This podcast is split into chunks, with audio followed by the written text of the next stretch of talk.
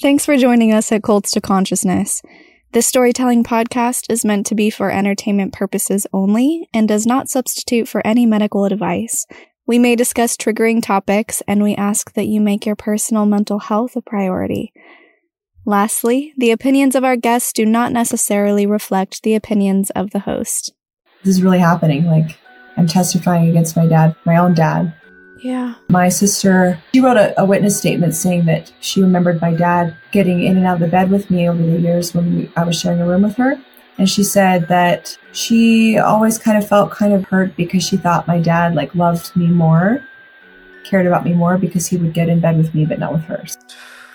Yeah. And, and my mom said that my sister had shared a, a room with me growing up. And she was like, did you abuse my other little girl? And she said my dad's demeanor kind of changed and his face kind of got this disgusted look on it. And he was like, no, no, I was never attracted to her. She was too chubby. Oh my gosh. And my mom was like, well, lucky for her.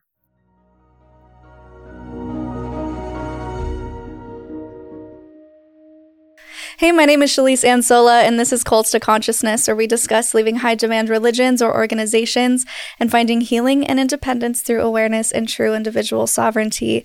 If you want to see our faces, you can go to our YouTube channel at Cults to Consciousness, where you can join in on the conversation. Liking, subscribing really helps the channel grow, reach more people, helps us bring more awareness to these cults, these groups, and also platform the stories of the survivors who are willing to come on and share their stories with you.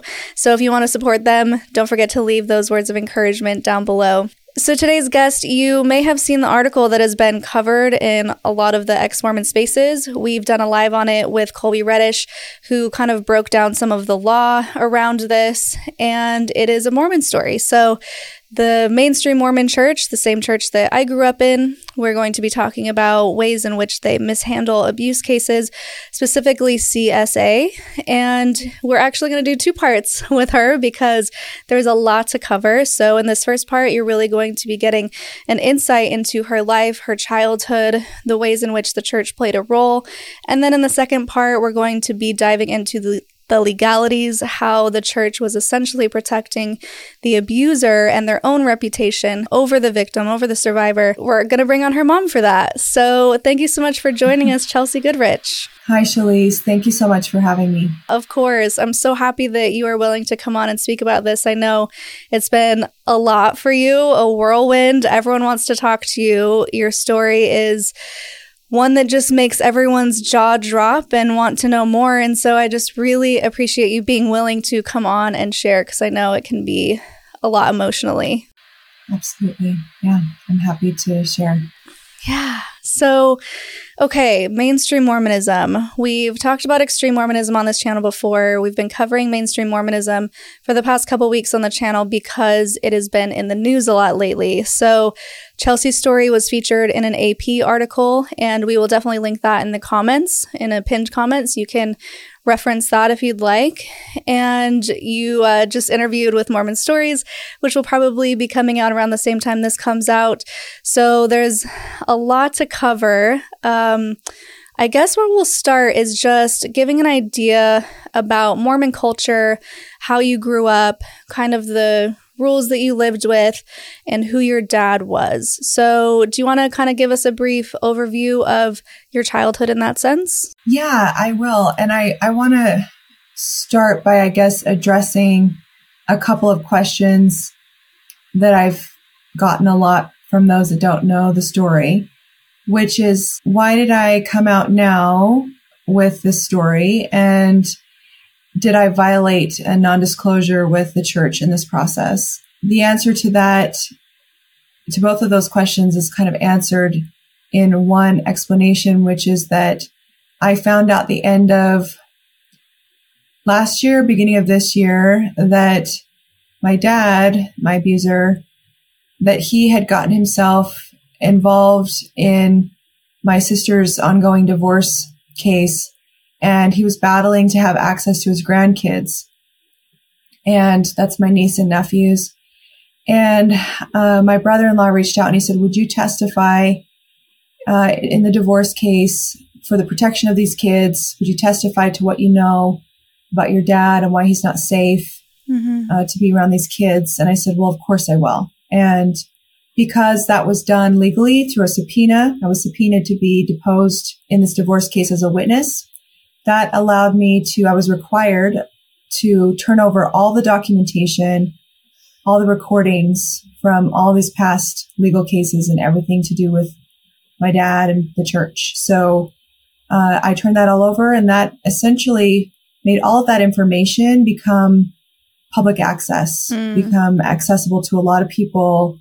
And I think that's how the AP, the Associated Press, ultimately got all of that information, not through me. So I didn't violate uh, any, you know, non-disclosure with the church or with my dad because I also had sued my dad uh, through this process.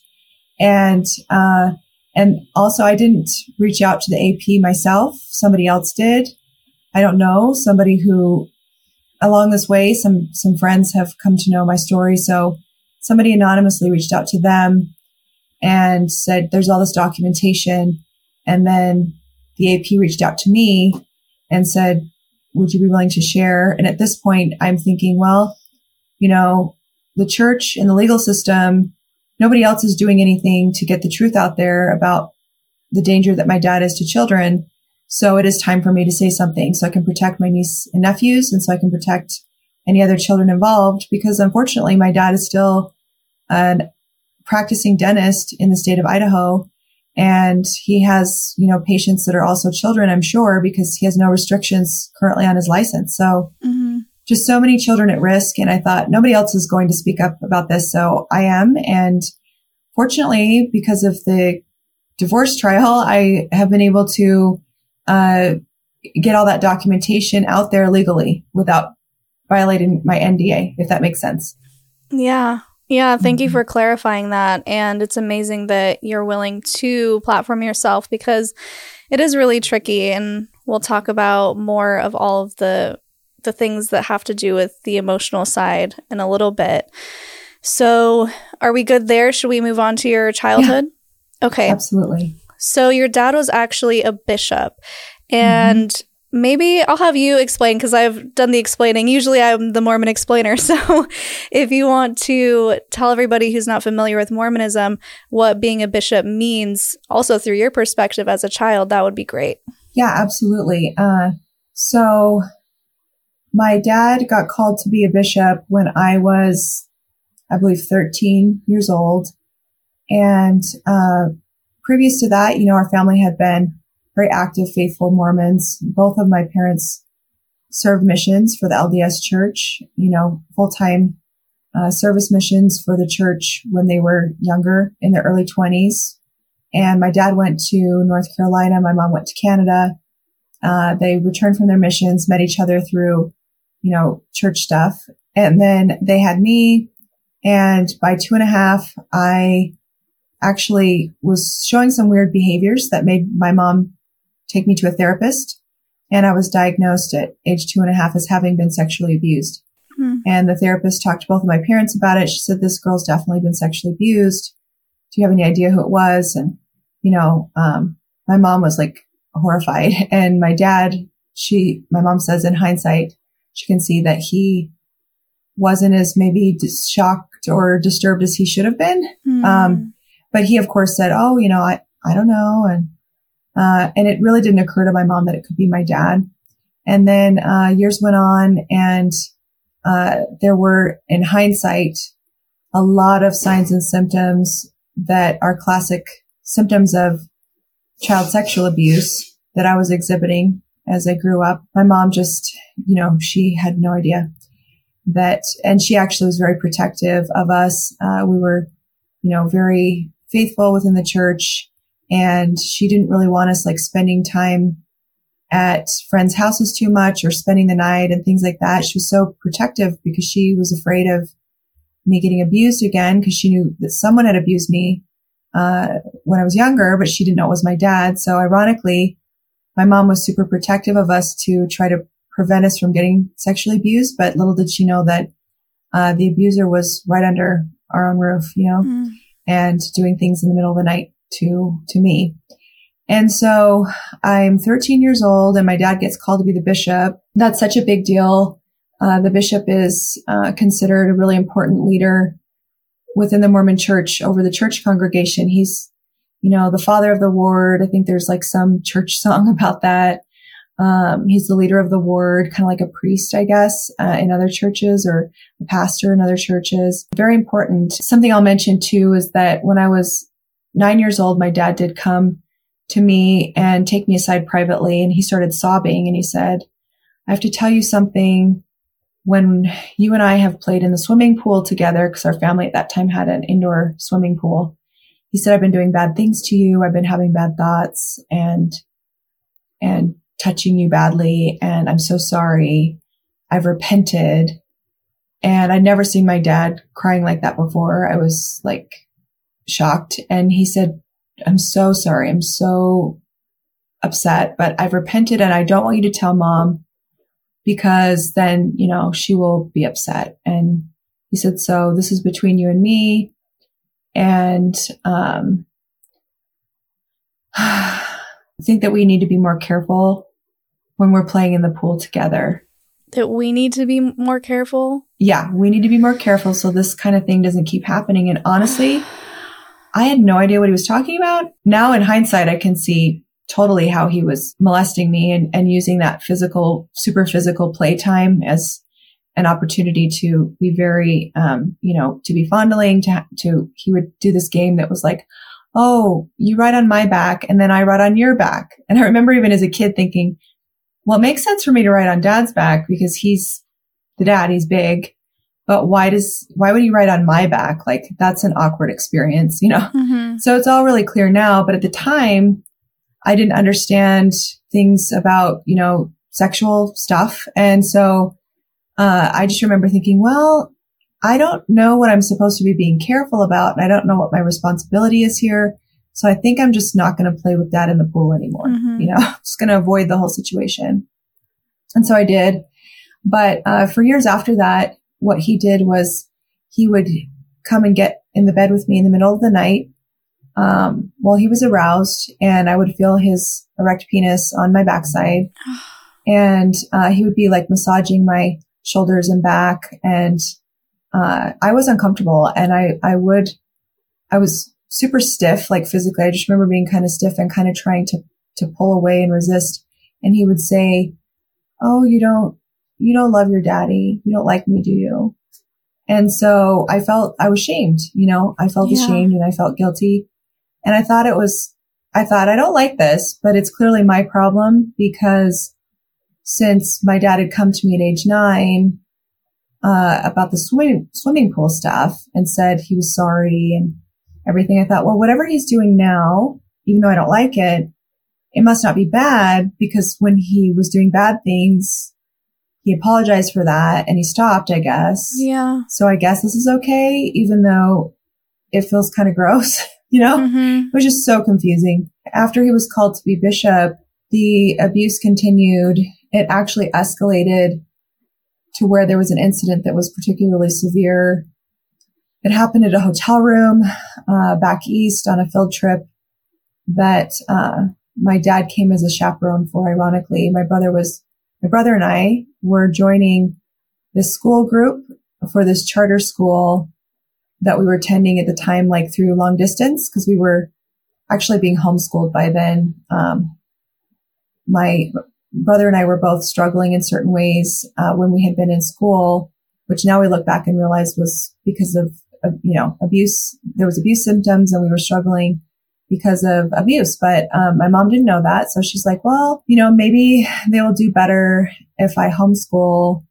Um, even though she was really kind of scared to do that and overwhelmed by it, she just was trying to do what was best for us. Mm-hmm. And so, yeah, from about age eight or so, eight or nine, um, I was being homeschooled.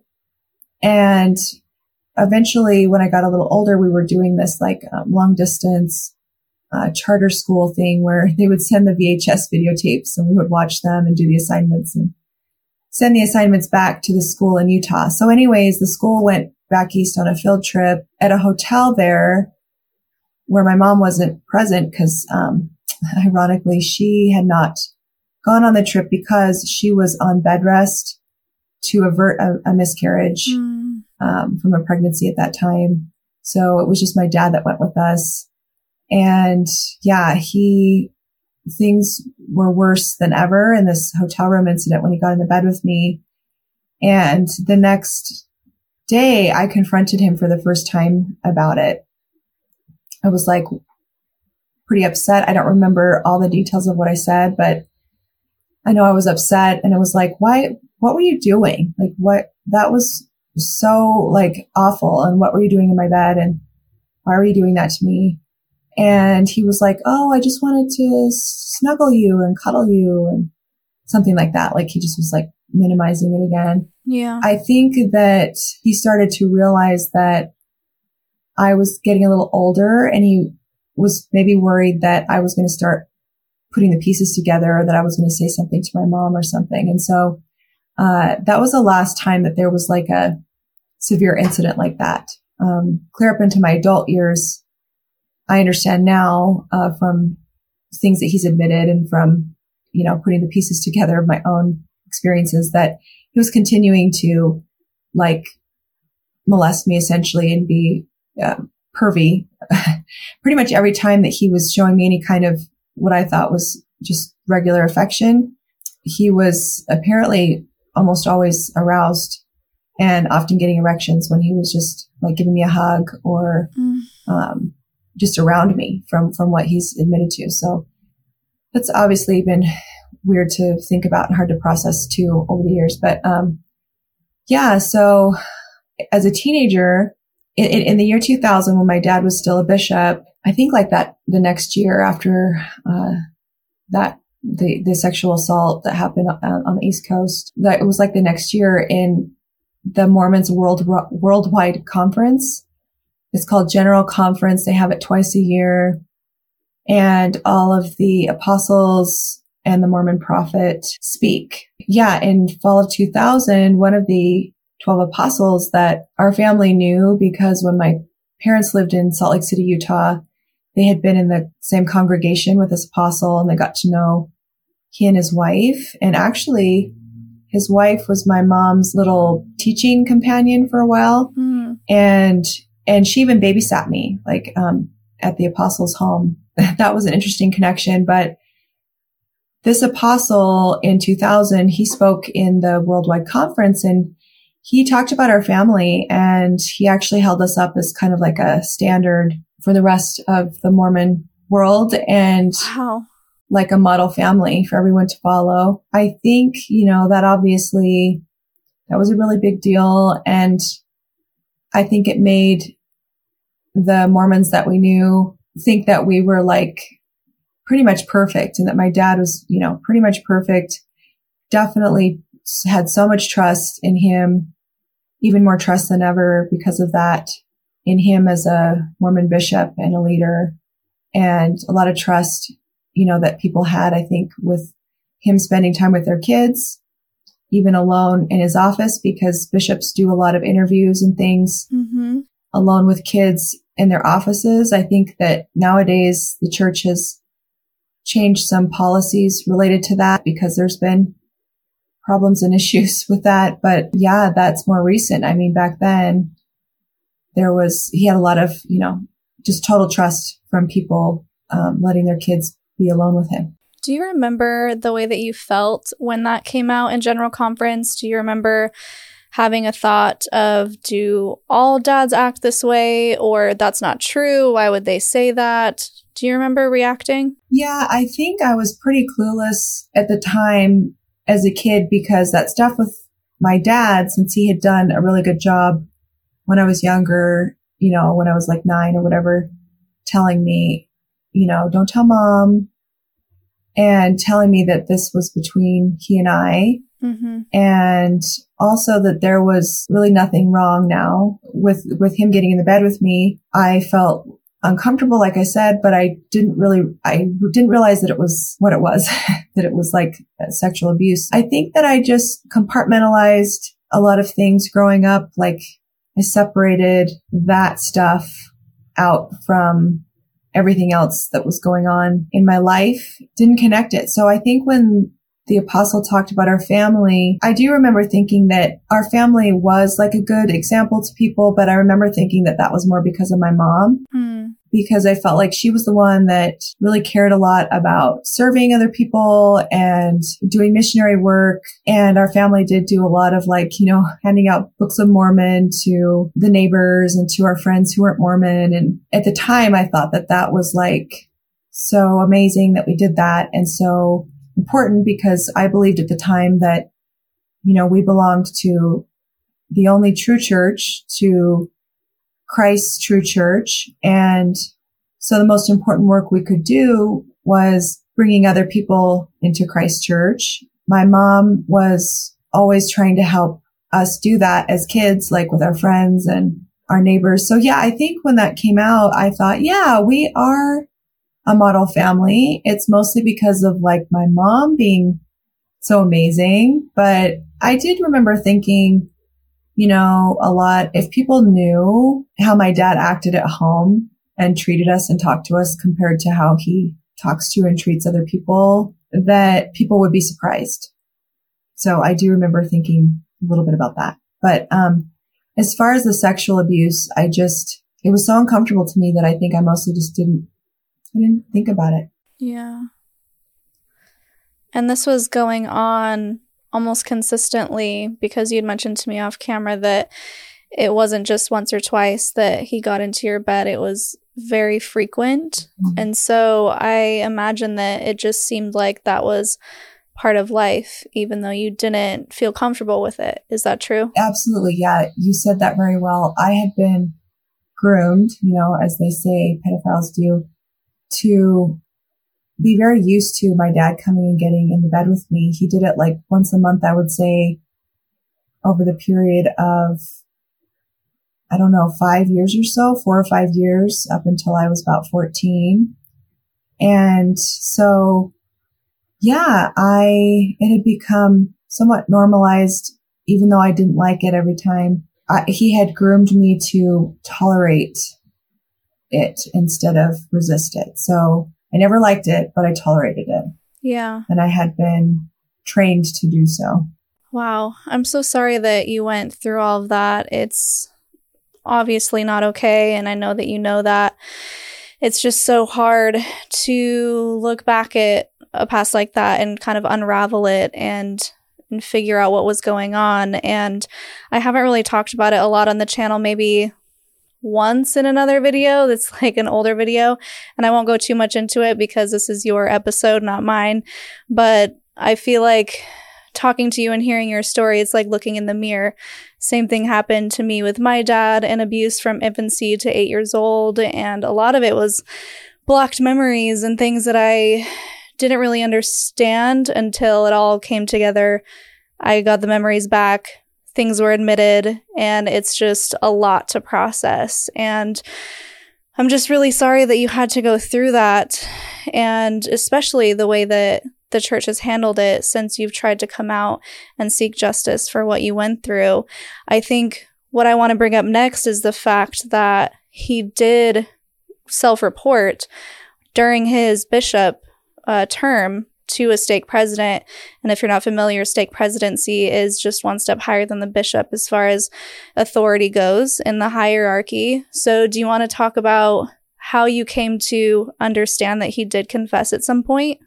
Yeah, absolutely. And I just want to say, Shelise, that I'm so sorry that you had to go through something like this too. And as we've been talking, of course, it's tragic and completely messed up that either of us had to go through this. But since we did, um, it has felt validating and it's felt like being seen in a really unique way to talk to you. Mm-hmm. Same. And for us to understand each other. Yeah. In, in that way. So if there's any silver lining at all, um, to all of this, it would be it would be making a new friend that really understands. Yeah. and vice versa. Um, but yeah, so yeah, so fast forward, I mean, there was a lot of things that I look back now in my teenage years where I was struggling. And, uh, now I realize that, that I didn't have like a normal, um, ability to date really or to connect with guys. And I felt really extreme panic, um, and anxiety and depression around dating, especially when anything would start to get more serious. Uh, because I think that there was just this fear of if I got in a sexual relationship with a man that I would feel forced to do things against my will, that I would feel trapped. And so I think that because I was such a devout Mormon girl, I went on a mission to Korea for 20 months and wow. was very devoted. And I think that, you know, for me to be able to say, you know, I, I'm, I'm not going to have sex till I get married. I'm, you know, I'm going to stay really pure. I'm going to, for a while, I actually had a goal of like first kiss over the marriage altar. Mm. Yeah, because one of the prophets had said that was like a worthy goal. So anything that was like related to chastity, purity goals, I would like go to the extreme of that, you know? Um, and I think that that, that did feel, and I, you know, I respect those that, that want to do that kind of thing. I think that, you know, that's, that's great if, if someone wants to do that coming from the right place. And I think that my intentions were good, but I can see now that that was also something that I was it was a protective thing. You know, it was like something that I was kind of trying to hide behind as well to an extent, um, because of those deep fears of intimacy that had been created from my abuse. It was so bad that there was one time that uh, I was dating someone that I was very in love with. He loved me. He was a wonderful guy. And I wanted to be with him so bad, but as our relationship progressed and he started to want to get more serious and he was talking about getting engaged and married, right away it triggered like extreme panic attacks and a migraine so severe that it was like one of those migraines where you go blind, like a complicated migraine where it just took out my vision and I had to go to the emergency room and my doctors had me not driving for a while. And I remember this guy saying, I feel so bad. I feel like this is my fault because, you know, anytime I just want to have these conversations, the next thing I know, you're like having to go to the emergency room because you're so sick. And I'm like, ah, you know, I was like, it's not your fault. I, I felt like it was just, I was just messed up. There was something wrong with me. I didn't understand yet at that point. So the years went on and there were flashbacks and nightmares and things that were really weird to me, you know, that didn't make any sense based off of my dating experiences. I hadn't been sexually experienced or active. And so having flashbacks or nightmares related to like being sexually assaulted from behind, I just thought that was so strange and couldn't really place it. And then when I was in my late twenties, I was going to graduate school in the Los Angeles area in Southern California. And I was learning more about the subconscious mind and how it works and how it often brings forward things in the form of symptoms or signs or symbols that we need to pay attention to because it's often trying to tell us something that we've repressed or that we need to know that we aren't aware of consciously. So, mm-hmm. uh, that caused me to start to pay closer attention to, you know, just these things in my life, like why I couldn't have a close, intimate relationship, why I would get so sick related to that, why I was having these weird flashbacks that kind of felt discombobulated and disconnected. But I could tell that they were coming from something real that it seemed like was really traumatic to my brain and my body that were being replayed in like a, I explained this to you the other day, Shelise, but it's like a somatic uh, PTSD flashback where you physically feel all of the sensations in your body that you felt while you were being abused. Mm-hmm.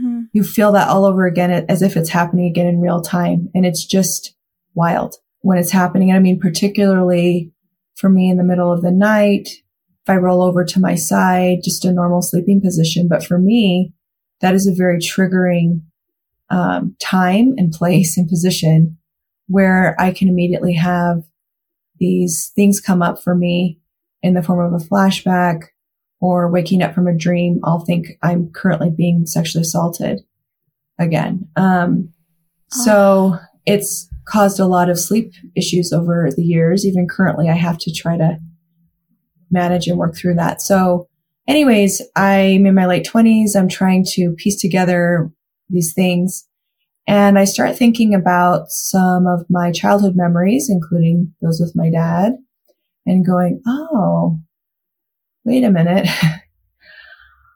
I think that I might be finding the answers here.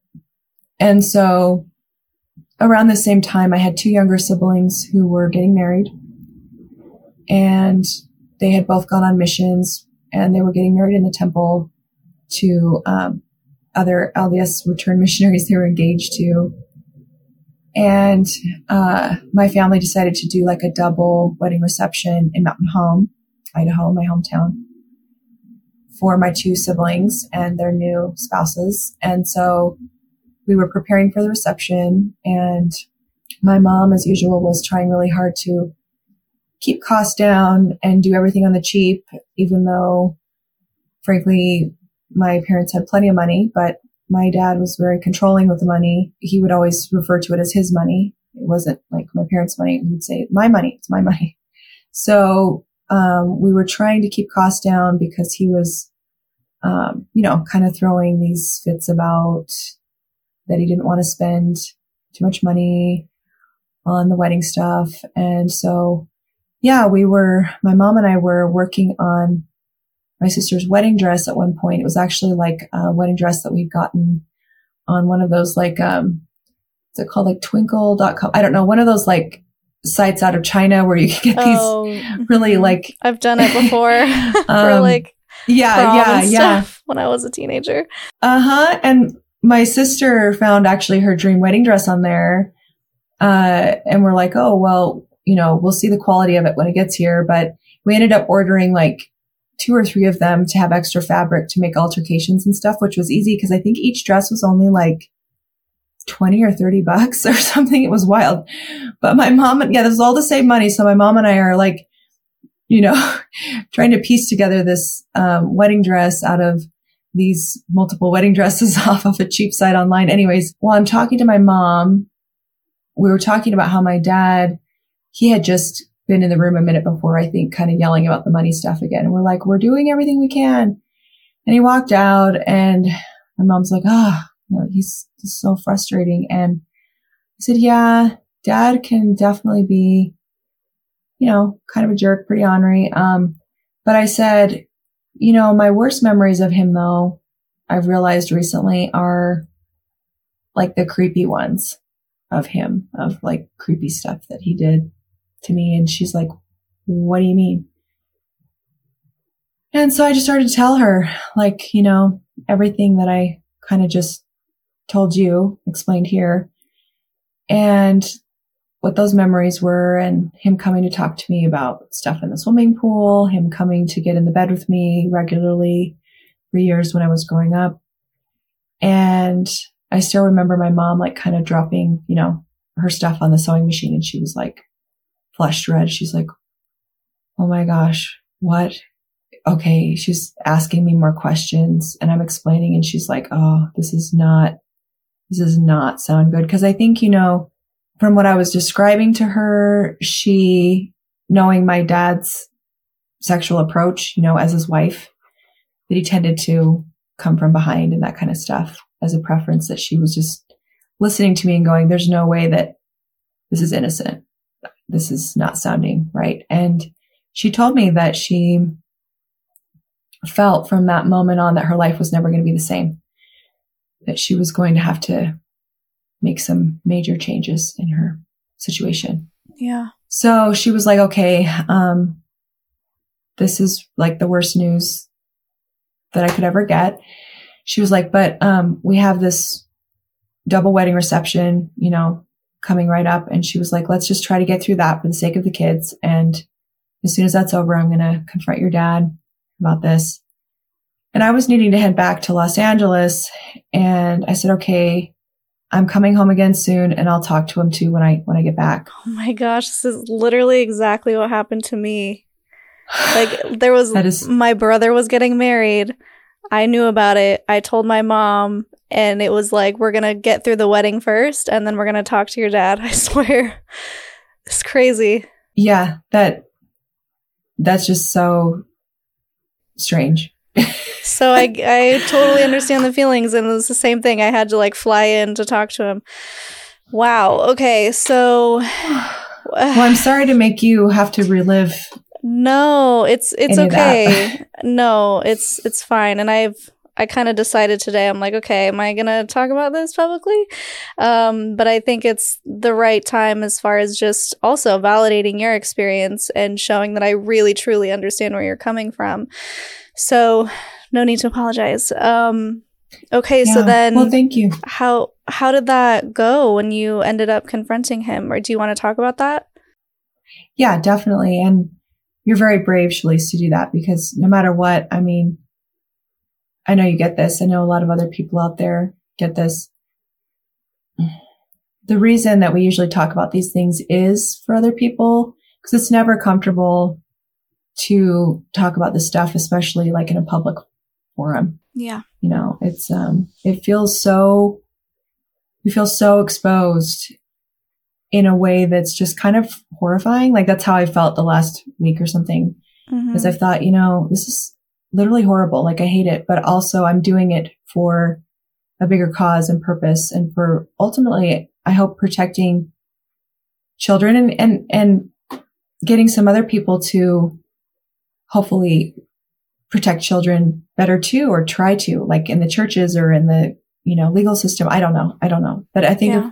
enough of us come together with our stories, those of us that have been abused, that maybe, um, maybe collectively we can make a difference. Yeah, I agree.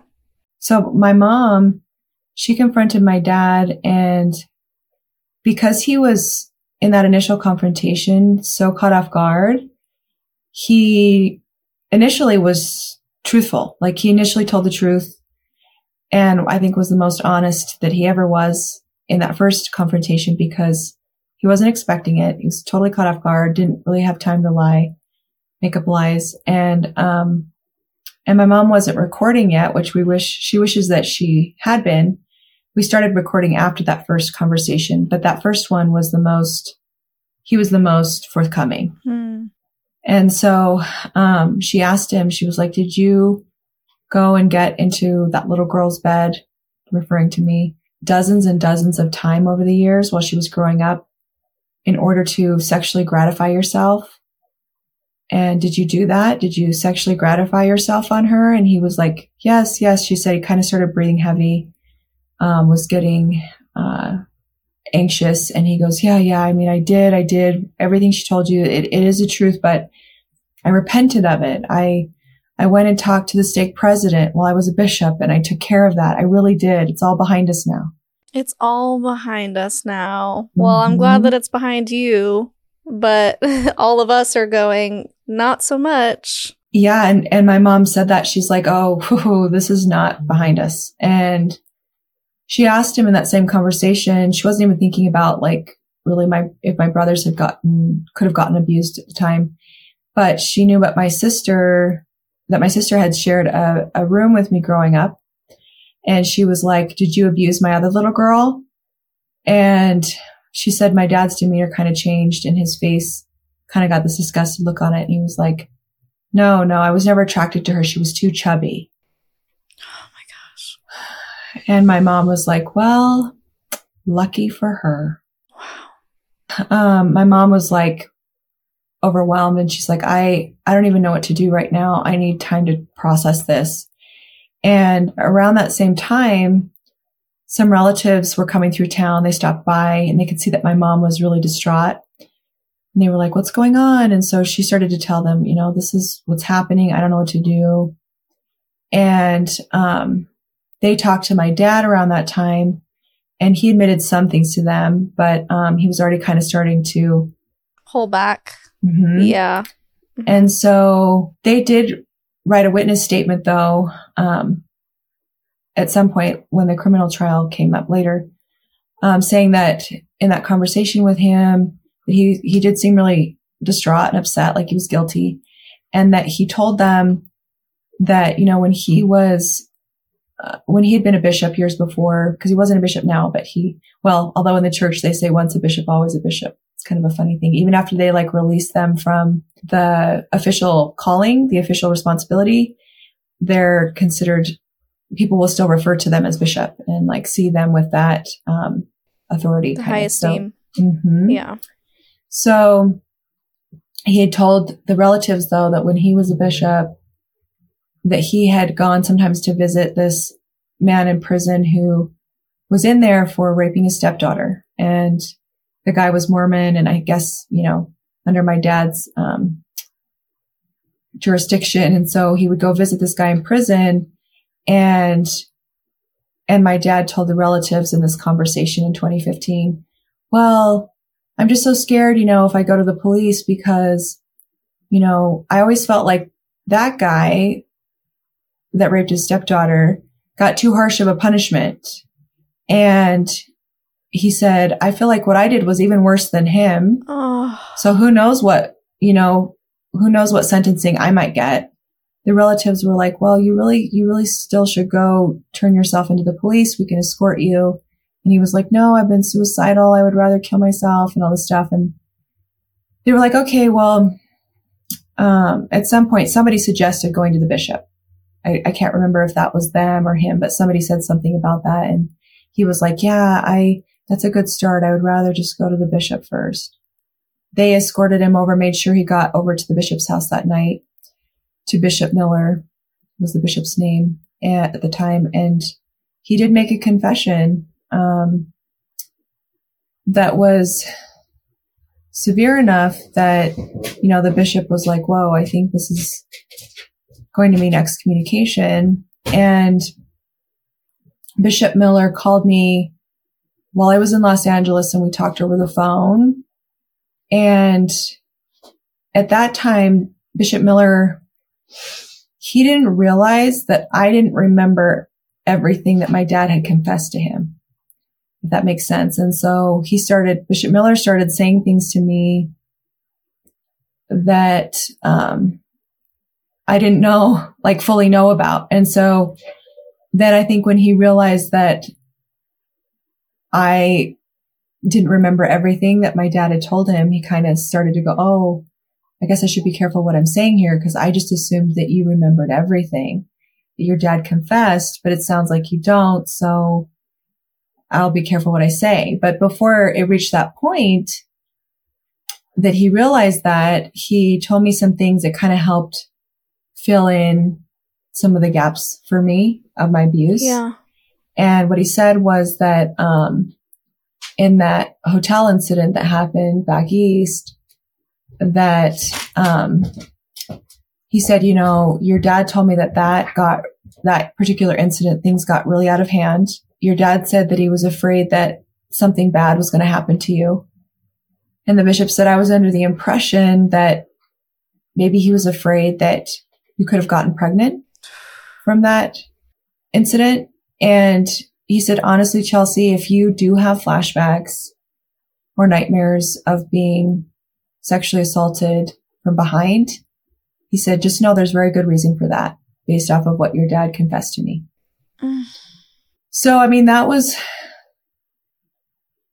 that was like horrible to hear, but at the same time, it was validating, you know, because yeah, it, it filled in the, the missing pieces that I hadn't been able to figure out all these years of these memories and flashbacks. And the bishop at that point had a natural instinct to do the right thing. And he said, you know, um, if you do end up, if this ends up going into a criminal court, he said, I hope that I get subpoenaed as a witness. He said, boy, will I talk. Those were his exact words. He said, boy, will I talk. He said, because what your dad confessed to me, I want to be able to speak about it and say what it was so that people can protect their children from your dad. He was like, the world needs to know. The stake president, who in the Mormon world, the stake president is an authority over the bishops. And the stake is like um, a group of congregations called wards that are, you know, usually within a particular area, like county. And the stake president is over all of the congregations, which are called wards. And uh, so he, he's over the bishops. At some point, you know, the bishop obviously told my dad, you should, you need to talk to the stake president as well about this stuff. But by the time my dad went to the stake president, he changed his story. I mean, I think he still confessed to some things, but now he was focusing on blaming my mom and me. Uh. And he was saying, you know, my wife is mentally ill and she just got my, my daughter to, to say this stuff, to lie for her benefit. So unfortunately, the stake president, we were trying to talk to him and he didn't really want to talk to us. Like, um, you know, my dad had been a long time friend of his and a dental patient. They had served together in previous church callings. The stake president probably wanted to believe my dad's story and he mm-hmm. probably didn't want to hear ours because he was preferring that my dad's story was the truth because that was easier to hear. And also because then he wouldn't have to deal with excommunicating my dad and all of that and, and, and having the church look bad to this small community that we lived in. And yeah, the stake president, oh, he, he wouldn't talk to us. He was very cold. And then finally the bishop almost kind of forced him to meet with us. Bishop Miller was like, you've got to talk to these women. Like, why won't you talk to them? And so we had this meeting with him and, and he didn't want to. I still remember the stake president being like, I don't have time. I've, I've got to go to another meeting in two minutes. And the bishop was like, can you just talk to them for a minute? You know, the stake president sat there and he was just emotionless and expressionless. And he just stared at us and he was like, well, referring to my dad, he goes, well, did he ejaculate? Okay. As if that makes any sort of difference. Right. So I guess, I don't know, but I guess he was indicating that that was like the line over which if there hadn't been ejaculation, then. Then it's fine. There wouldn't be excommunication. Yeah. And he said to my mom, and have you even been like sharing a bed with your husband over these years? Do you even share a bed with him anymore? Mom's like, well, yeah, but I mean, like, sometimes, you know, my husband is a real night owl. So sometimes if I know he's going to be coming into bed late, I might go to another bed so he won't come and wake me up. But like here she is having to explain herself. That's not relevant about this. It's not relevant. Like what? So if he wasn't sharing, if she wasn't sharing a bed with, then it's her fault. My dad over the years, then yeah, then that means that he had to go to his daughter for sex? No, no, no, no, no, no. oh, yeah, it was, I mean, we, we couldn't even process it at the time. It was like, what's going on? And my mom was like, you know, I'm just concerned that he's still a danger. She says to the stake president, she said, because, you know, he told us, John told us that he doesn't trust himself to not still molest kids or even his own future grandkids. He wouldn't trust himself not to molest his own future grandkids. And the stake president just kind of again like looked at us expressionless. And right then Bishop Miller speaks up and he goes, Yeah, I mean, John told me that too. He told me the same thing. And then the stake president turns to the bishop and he goes, Oh, he told you that? And the bishop was like, yeah. And he goes, oh, okay. Wow. Okay. This might be serious. Okay. Call Salt Lake. I can't with this guy. Talk about the bias. But I will also say, after reading the transcripts of some of the recordings that you have of your dad and like the language, I'm like, he's exactly like my dad. And I know for a fact that he's extremely good at manipulating any situation that he's in to make himself look like the victim or look at me, like I'm the one that's struggling, and he mm-hmm. can twist the story in any type of way, no matter who he's talking to, and get them to believe him. So yes, the stake president's awful. And I also think equally your dad was probably a mastermind at crafting the story to make you look like the bad guy. Yeah, yeah, absolutely. I, I do think he was manipulating the stake president that way, but I think that the stake president obviously, uh, you know, he had his own issues going on for why he would see and treat us that way. And I think that there is such a problem in society, and, and you know this, Shelise, but just it, it's real. Like for a long time, I didn't want to see it or think that it was real, but now I've been through too much that women really are often seen and treated so differently and so lesser mm-hmm. in these patriarchal type systems. Mm-hmm. As you know, as you very well know. The stake president, because he was believing my dad, was kind of stalling and trying to avoid him getting excommunicated. But I think that eventually it took like four months from the time that my dad confessed to Bishop Miller to the time he was excommunicated. That is shocking. Yeah. That is a shocking mm-hmm. amount of mm-hmm. time. Yeah. When they knew what they knew. And I think eventually, you know, Bishop Miller got the stake president up to speed on what John had confessed to him. And also Bishop Miller had called the, the helpline, you know, the infamous uh-huh. helpline in Salt Lake City a number of times. They coached him on all kinds of stuff. They were like, well, Bishop Miller said, well, I think I should report, you know, should I make a report? And they were like, no, you don't need to do that because this woman's not a minor anymore. So, you know, you don't have to do anything legally. Oh my It's better that you don't. And they said, but, you know, they said, we will say that because this John Goodrich was a former Mormon bishop, because he has been a bishop, that you definitely need to excommunicate him.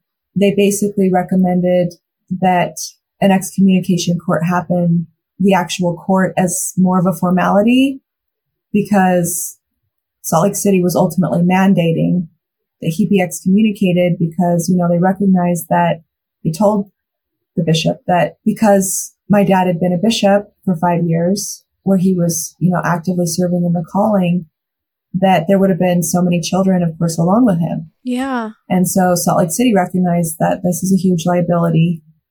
Um, if anything were to happen after this and they hadn't excommunicated him, then that part could be on them. So they mandated that he be excommunicated. Mm-hmm. Uh, but it took so long because of the stake president's, you know, kind of siding with my dad kind of thing. And according to policy, church policy, I, as the victim, am supposed to be allowed the opportunity to be there at the excommunication court. And the family is supposed to be notified as well. But that didn't happen. And that was a whole other fiasco where, uh, the stake president, like my brother-in-law, called him to ask about what was going on with the excommunication because it had been scheduled and he didn't want to tell us. So we found out through the bishop. And then my sister and brother-in-law came up from Utah to attend the excommunication court with us. We went over to the church and nobody was there. The church was empty. Then we found out that they had canceled the excommunication court.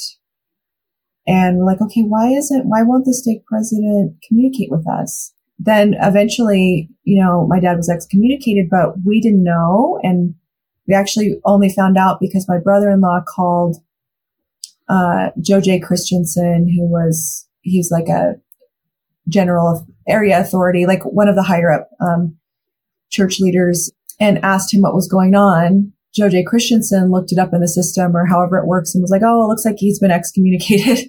and we're like, Oh, good to know. Yeah. No one would tell us what was going on. And then uh, we found out later that the stake president was also not announcing to the other church leaders that my dad had been excommunicated. He was basically just wanting to keep it like a big secret, you know? Mm-hmm. Because I wasn't allowed to be there at the excommunication court and my mom wasn't, and Bishop Miller wasn't even there, wasn't even made a part of it. My dad was allowed to just go hog wild with saying all kinds of things about that my mom was the abuser, that she severely beat us when we were growing up. What? and that he was innocent, but that my sister had written this letter that wasn't true because she wrote a, a witness statement saying that she remembered my dad getting in and out of the bed with me over the years when I was sharing a room with her. mm-hmm. And she said that she always kind of felt kind of bad, kind of hurt because she thought my dad like loved me more, cared about me more because he would get in bed with me, but not with her. So, and she wrote this whole statement about my dad being abusive to her in other ways, mentally and emotionally, which he was. And so my dad was able to say in this court, you know, my daughter lied and none of this is true, oh blah, blah, gosh. and it's supposed to be confidential. Like these excommunication courts are supposed to be totally private and secretive, but apparently one of the men, and by the way, only men are on the excommunication courts, just for those who don't Mm-hmm. know about these things. Uh, no women. It's always just men. And one of these men that were in the excommunication court for my dad apparently went home and said something to his wife about the excommunication court and what my dad had said. And, you know, just eventually leaked out through that into uh, gossip that spread everywhere that my mom was the abuser, basically. Oh. that was the gossip going around yeah the the mormon world and the town that um really my mom was crazy and the abuser but that she had pinned that all on my dad and that he was probably innocent. I mean this was the kind of talk going around. And i think that you know you think of the human nature of it. For a lot of people who knew my dad as this incredibly like kind seemingly spiritual man who was their bishop or who was their dentist or maybe both or who you know he had been rotary club president. He had been um, voted citizen of the year by the town like at least once. There was a scholarship in his name over at the high school. He had honorary base privileges to go on and off the air force base even though he wasn't military just because that's how special he was. He had special privileges. Um, so, you know, this is how this man was viewed. And he just, he had a lot of power. He had money. He had influence. He had connections. And my mom had just been this little stay at home mom all these years, you know, homemaker, homeschooling, kind of more of like a private person. And people didn't really know her, know who she was as much. Uh, and she was the woman and she was, she didn't, she wasn't the one with a doctorate degree or she wasn't the, you know, church leadership, you know, she wasn't the bishop. She wasn't the man. She, she was just treated so badly through the process. And at some point she had started talking to a divorce attorney because she got separated from my dad shortly after we found out about, found out about everything. And the divorce attorney told her, he was like, you need to get out of that town, my dear. He was like, he was like, I've been an attorney for a long time. I've seen a lot of things. And he was like, it is going to turn into hell for you. So that man is, he was like, your hu- husband is the one who is the powerful one with status there. And he's the man. And he was like, you're this, the little wife, nobody to, in comparison to the way the world and your church sees things. So you need to get out of that town because it's going to get bad for you. And it really was getting bad. So, um, my mom at the time was caregiving for my grandma, my 84 year old grandma full time caregiving her. And I had been living in LA, but I thought about staying in LA, but truthfully, my dad was supporting me in great part. I was living like in a nice penthouse there in Santa Monica and I was going to school and my dad was, you know, really supporting me to a great extent. And I thought, I can't take any more money from him, not a dime. Cause I thought, I don't want him to think that that's some kind of hush money. And That you owe him something. yeah, exactly. That I owe him something or it's some kind of hush money in a way. And so I realized that I could stay there, but I would have to, everything would have to change and I was going to have to drop out of grad school. And I thought, you know, my mom and grandma are really struggling. I'm struggling. We just need to stick together. So I decided to just move with them to Hailey, which is where I live now, a little mountain town, about 90 minutes away from Mountain Home. And it's originally where my grandma was from too. So that was kind of a sweet connection within all of it. And I got a less, I got to spend a lot of time with my grandma and that kind of thing before she passed a few years later. So there were, um, there were good things about the move, but overall it was so, so, so hard for all of us to go through all of these changes and to have my dad turning what we thought was like our community and our friends before against us and even eventually really tearing our family apart because he was, well, that comes in later is that there's a, a criminal trial because I did turn my dad in. Um, it took me several months because my mom's divorce attorney kept saying, Oh, you should wait until the divorce is over to turn him in. But, uh, my mom and I reached a point where we were like, it didn't look like the divorce was going to be ending anytime soon because my dad was fighting so hard. You know, he didn't want the divorce to be on the grounds of his sexual abuse of me. He didn't want that yes. to be like on the record, you know? It's exactly the same with my parents. Continue. Is it? exactly the same. wow. That is yeah, so wild. Is it's wild. not like I I don't talk to very many people that have the same experience. So you yeah. get it. You get exactly yeah. what's our dads are probably, you know, sounds like very similar in the way they operate. So yeah, yeah. so that was um, a battle and uh, because he was fighting so hard in the divorce, it didn't look like it was going to be over anytime soon. And in summer of 2016, when we were talking to my brother, um, in a phone conversation that we recorded because we started recording everybody and everything because we just didn't trust anyone anymore. Um, it was like if we yep, we record, did the same thing. Yeah, you understand. If you don't record certain people, then it's like that conversation never happened later. when you bring something yep. up, they're like, "Oh, I never yep. said that." So, um, yeah, we were like, we were sarcastically called the recording queens by certain people. like, oh, the recording queens. Like, they think that they have to record uh-huh. everything. It's like, well, yeah, we do. So, um, we were recording this conversation with my, one of my brothers in summer of 2016. And he told us, he was like, you know, I've been talking to dad and he was like, I just, I'm kind of concerned because he did tell me that he still gets boners every time he's around little kids. That was, you know, his, his wording for mm. it. He's getting erections. He was like, yeah, he's getting boners every time little kids come around. And around that same time, we had also been back to the mountain home house to get some of my mom's things. And we had seen that in the indoor swimming pool, there was suddenly all these like new kids floaty toys.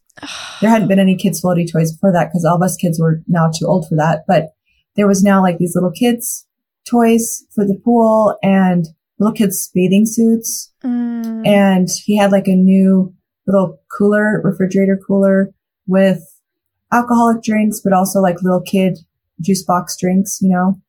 And we're like, oh, he's having people with, you know, he's having people over to swim, but people with kids and he's having kids over to swim. And one of the neighbors had told us that some neighbor kids had been going over there to swim as well. So we talked to my brother around this time, as I was saying, and he says, yeah, dad's getting boners around little kids. And he told us, which lined up with what we had seen, uh, you know, at the swimming pool. He said, and, you know, the divorce wasn't over yet, but he said, and dad has been dating, dating a lot, dating different women and dating women with young children. And we're like, oh, that lines up with what we saw at the swimming pool. So I think at that point, my mom and I were like, yeah, the divorce isn't over, but it doesn't matter. We need to go and report this guy because what we felt like is if we didn't report that whatever kids might get abused, you know, during that time before we reported, that we would feel like it was partly on us in a way because uh, obviously, you know, the church wasn't going to report. And so if we didn't, more kids were going to get abused, we felt, and we just couldn't live with that, you know? Mm-hmm. And we felt like, well, whatever we do after we report, at least it won't be on us if kids get abused because the authorities know. So we went and made the report in September of 2016 and the police told us, well, um, it could take two or three months for us to investigate this and these things can take time. And we're like, oh yeah, we get it. And my mom's like, well, and maybe my divorce will be over, you know, in two or three months, hopefully, who knows? Well, the police actually contacted us the next day, called us. Uh, we were back in Hailey. and Detective Satterfield was the detective that called us and he was like, just so you know, we've, you know, detained and taken into custody and arrested John Goodrich. And we are like, what? Whoa, that was really fast. And we're like, what's, whoa, that's crazy. And he said, yeah, we actually, after you ladies left the police station yesterday, we took a lot of time to listen to those recordings that you brought us of conversations that you had with him that you recorded. And he was like, after listening to those, we knew that we needed to act quickly. We felt that he is a, an eminent danger to the community, to, to the kids in the community, and that we needed to act quickly. And we're like, wow, well, that's, that's, that's good. That's probably good. And it was validating, you know, that they also saw that it was serious.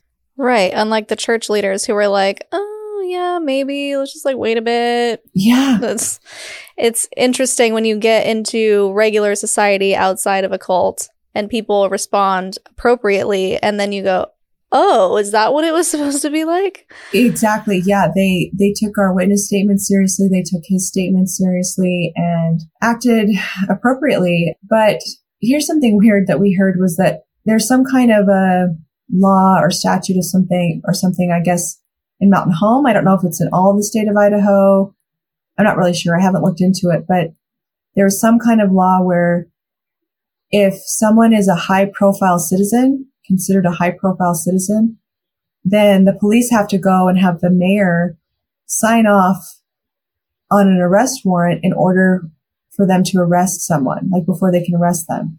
Hmm. Uh, and that's what they had to do with my dad because he was considered a high profile citizen, I guess. Wow. Uh, the police actually had to get some kind of like a sign off from the mayor of Mountain Home to arrest him, which I think is very strange because I think, well, why should the mayor have to sign off on an arrest for someone like my dad, but not say like, you know, just some regular guy down the street. Mm-hmm. I don't know. Mm-hmm. Just that just seemed like very strange, um, different, different standards, like, you know, different levels of accountability for someone to be held accountable. I don't know, just strange. But anyways, so arrested him and in their interview of him, he was obviously lying a lot at this point, but he actually admitted and said that he was having erections while playing with me in the swimming pool. So he went as far as admitting that okay. in the police interview. Um, you can see that in the police record. And he said he talked a lot about like getting aroused around me, but he he told the police he was like, but I always knew where to draw the line.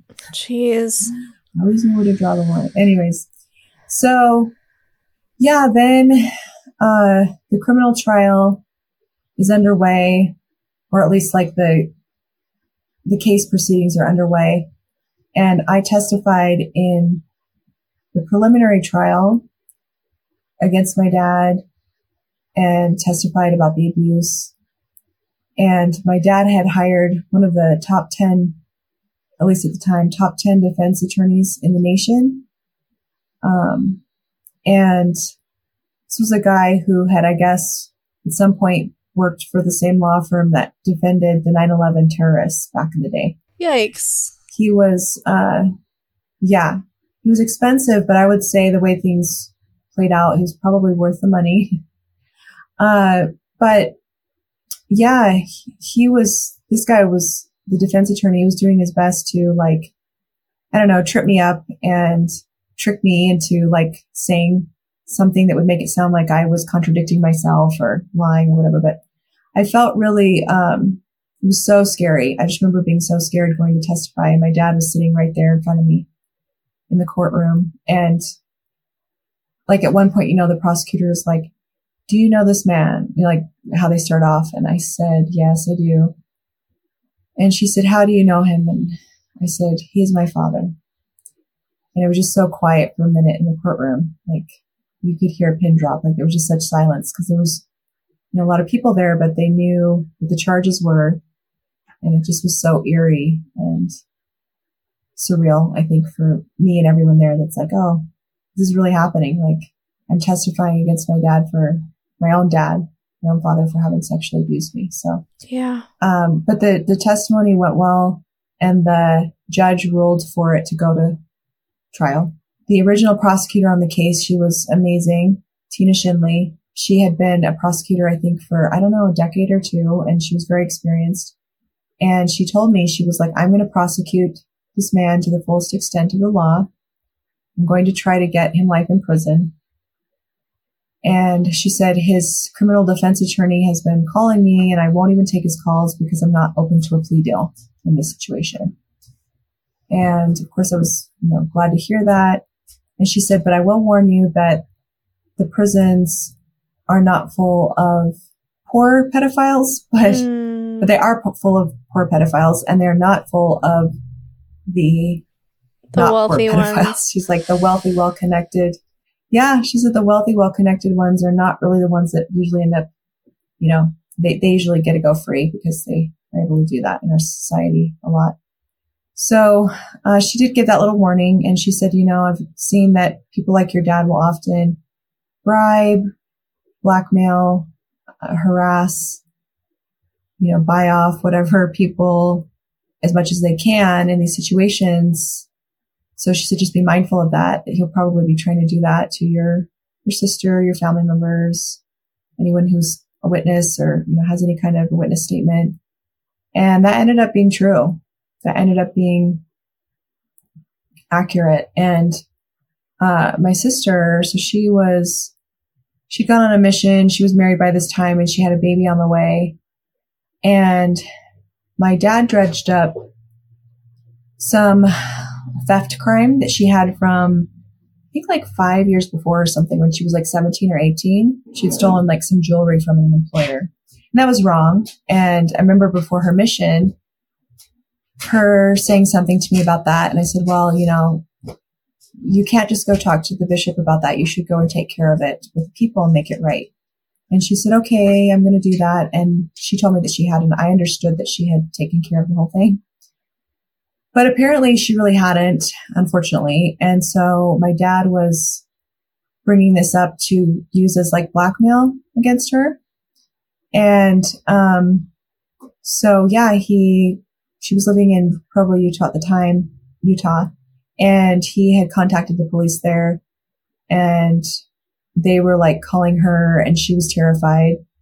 And what she didn't know that we found out later, but she didn't know this sadly, is that the statute of limitations was was up was like long up on that crime that she committed so it couldn't even have been prosecuted you know and um, she didn't know that. So i think my dad was telling her he was like i am going to get you in prison. I'm going to you know make sure you go to prison for this. So she was super scared. And at the same time you know she was she and her husband her new husband were living in a condo in provo that my parents owned. And my dad actually told her he shut off her utilities. And she was pregnant? Yep, she was pregnant. It was wintertime. Wow. He shut off the utilities, the heat. And he said, I will turn your utilities back on if you will change your witness statement. Unbelievable. Actually, it's completely believable having heard the rest of the story, but disgusting. Yeah, so sad. And unfortunately, you know, I mean, all of that essentially did work to make my sister start to side with him more, turn against me, my mom and me. But, um, it's so sad because I know that that's not really what she wanted to do in her heart. And what she did was wrong. Like I don't excuse it, but I also recognize, you know, that's just where she was at the time. And for her, like my therapist once told me, she was like, you know, most people go into survival mode when they're dealing with manipulators like this. They just go into survival mode. And I think there's something a little bit crazy inside of me and inside of my mom that's a little different than that, where we're kind of more like, well, if we die, we die. Like we died doing the right thing. You know, it's almost kind of like, I guess you could look at it as being like good or brave or having integrity, but it's not for everybody because sometimes honestly, it puts you in dangerous situations. And sometimes I do feel like I'm like, are we a little crazy that we're like this determined to stand up against the powerful mm-hmm. ones, you know? Yeah. Um, and maybe it is, but that's just how we are. that's just how we are. So anyways, um, yeah. So then my sister was kind of turning on us. It was getting really discouraging. Uh, and I had reached out to the bishop around this time and was Bishop Miller and was like, you know, uh, can, you know, you said before that you wanted to testify. And he said something to the effect of like, well, you know, no, I, you know, I spoke to the Salt Lake City attorneys and that's, you know, I don't want to get sued. It's, it, and it's not a good idea for me to, to, to get involved with this. And I was like, well, I don't know. Like, wow. Um, I feel like everyone's like turning on, you know, turning their back on me in this process. So yeah. something interesting during this time is that I had a friend from church in Los Angeles that I'd met at church in Los Angeles. She kept telling me, I told her a little bit about what was, what was going on. And she kept telling me, you know, you should talk to my dad because he works for the church. And she was like, I'm not sure all exactly what he does, but I know he like helps people in your situation. I think he helps people like you and you should talk to him. And she kept saying this to me for like a year. Finally, when this was all happening with, you know, the criminal trial and my sister and all of that, uh, I was like, okay, I, I need help here and I need to understand why the bishop went from wanting to testify to not wanting to testify. And I need to know if my dad really did confess when I was a kid to another church leader or not, or who he told in the church. So anyways, I reached out to this guy named Paul Rytting, who's my friend's dad. And he happens to be the head of risk management at the church, which, you know, ended up being a very interesting, I guess, coincidence, if you will, uh, because I would never have reached out to the church or to like a church attorney if this hadn't happened. If this was what my friend's dad and she wasn't telling me to talk to him because I was still going to church. I was still faithful. It was not in my mind to sue the church. It just wasn't like a thing I was thinking of. But I was very upset and confused about the way things had been handled by the stake president and the church members back in Mountain Home. I wanted some answers. And so I emailed Paul Rytting. He emailed back, and I still have all of that email correspondence. And I was explaining to him everything that happened to us and what my dad said about confessing to at least one former priesthood leader when he was a bishop, when I was a kid. And I explained to him what had happened in Mountain Home with the stake president and all of this stuff and other, other awful things that had happened with the church members. Anyways, and he, he wrote back and then he also called me and he was like, you know, uh, how about I fly from Salt Lake City to where you are there in Hailey and we have a meeting and we talk about all this. And so I was like, okay. Um, so he flew out here and he met with, uh, my mom and me. And then also Eric Alberti was there because in the church setting, they have something called home teachers. I think they call it something different now. I don't know. But at the time they called it a home teacher and it was basically like, and there's visiting teachers too, or there was, uh, that was the women that were assigned to like come check on you and visit your house once a month, just to give like a little church lesson and say hello, see how you're doing. And then the home teachers were, uh, the men version of that, that got assigned, you know, to come visit And so Eric had been assigned to be one of our home teachers. And, you know, Eric was a convert to the Mormon church. He had previously grown up Catholic. And, but I don't think he was like super devout in the Catholic church. He had been devout in the Mormon church in the sense that he too had been a Mormon bishop before and things like that. But I think that because of his life experiences and his, his family not being Mormon and things like that, he just had a different perspective on things. And he also had recently watched the movie Spotlight. If any of you out there have seen it, or I don't know if you have, Shelise, but uh, the movie Spotlight is so good, and it's all about the uncovering the spotlight that was done by the Boston Globe uh, in in Boston by reporter Michael Rezendes, who's who was the reporter on my story as well. They made a movie about him and uh, the uncovering that he did of the sexual abuse that was happening in the diocese there in the Catholic Church in Boston area. And uh, so Eric had recently watched that movie, Spotlight, and he was really uh, moved by it. And when we told him our story, he was like, man, this kind of, he was like, this kind of reads almost like Spotlight, like the Spotlight movie and the, and the victims in there. And so I think it, it just, Eric like had this different frame of mind when we were going to meet with Paul Rytting. He's already thinking like, hmm, I wonder if the same thing that the Catholic Church did is happening in the Mormon Church, you know? Right. And so, yeah, so that, that was amazing to have Eric there with us because he was a man, which, you know, is a big deal in a patriarchal, um, religion and society. And, um, and he was very confident and forthright in the way he addressed Paul and the questions he asked him. He just kind of went right for the juggler in a way. What does the head of risk management of the LDS Church have to say about this case and why Bishop Miller cannot testify? I feel like that's a good place to stop. Yeah. Okay. We'll see you in part two. Okay. so, well, before we end, I still yeah. need to get a Linda Listen moment.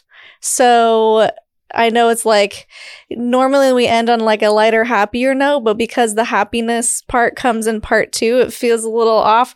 Whatever you want to do, if you want to do like a sassy statement or inspiration for our viewers, it's up to you. Yeah, well, I think I'm going to write off that little comment I made earlier about my mom and me and kind of our approach to wanting to tell the truth and be honest and transparent to the point that maybe it seems a little crazy because of the risks we're taking. But I would just say to everyone out there, don't be afraid to be crazy when it comes to honesty, telling the truth, especially for the sake of protecting innocent children and other potential victims. So don't be afraid to be crazy when it comes to doing the right thing. Yeah, I love that. That's beautiful. And I'm so excited to talk to your mom. She sounds like she would be best friends with my mom. They're very, very similar. And I can't wait to get her perspective on things as well. And guys, if you want to reach out to Chelsea here, her Instagram is at Resilient Wellness LLC. We'll put it in the description below so that you can contact her if you would like to. And do you have any other final thoughts on this episode before we wrap up? No, I don't think so. I'm looking forward to having my mom come in and we can tell you the rest of the story. Amazing. Well, thank you so much for coming on and talking about your story and giving us those details. I know that it's really difficult to do, and I appreciate you being willing to be open and sharing those things. So, thank you so much. Absolutely. You're welcome. Thank you so much, Elise, for having me on and for, uh, you know, just being able to see me in my struggle because you've been through a lot of the same things. Yeah, of course. I appreciate that. And guys, it really helps the algorithm and it helps our guests here if you're able to leave some words of encouragement. Our guests do read the comments and it means a lot to hear what you guys have to say. And if you want to support the podcast even further, we do have some merch at cults2consciousness.com under the merch tab. You can come to Costa Rica with us. We're going next year for something a little bit more fun and less culty. so that's in the description as well. You can become a patron at patreon patreon.com slash cults to consciousness. And if you like this video, there will be two down here below that you're going to want to check out. And until next time, follow your highest excitement, be conscious, and be well. Thanks for listening. If you like what you hear, it would mean a lot if you could like and subscribe on YouTube and leave a review or a comment to help with our visibility. You can also find me on social media at cults2consciousness or reach out by email at cults2consciousness at gmail.com.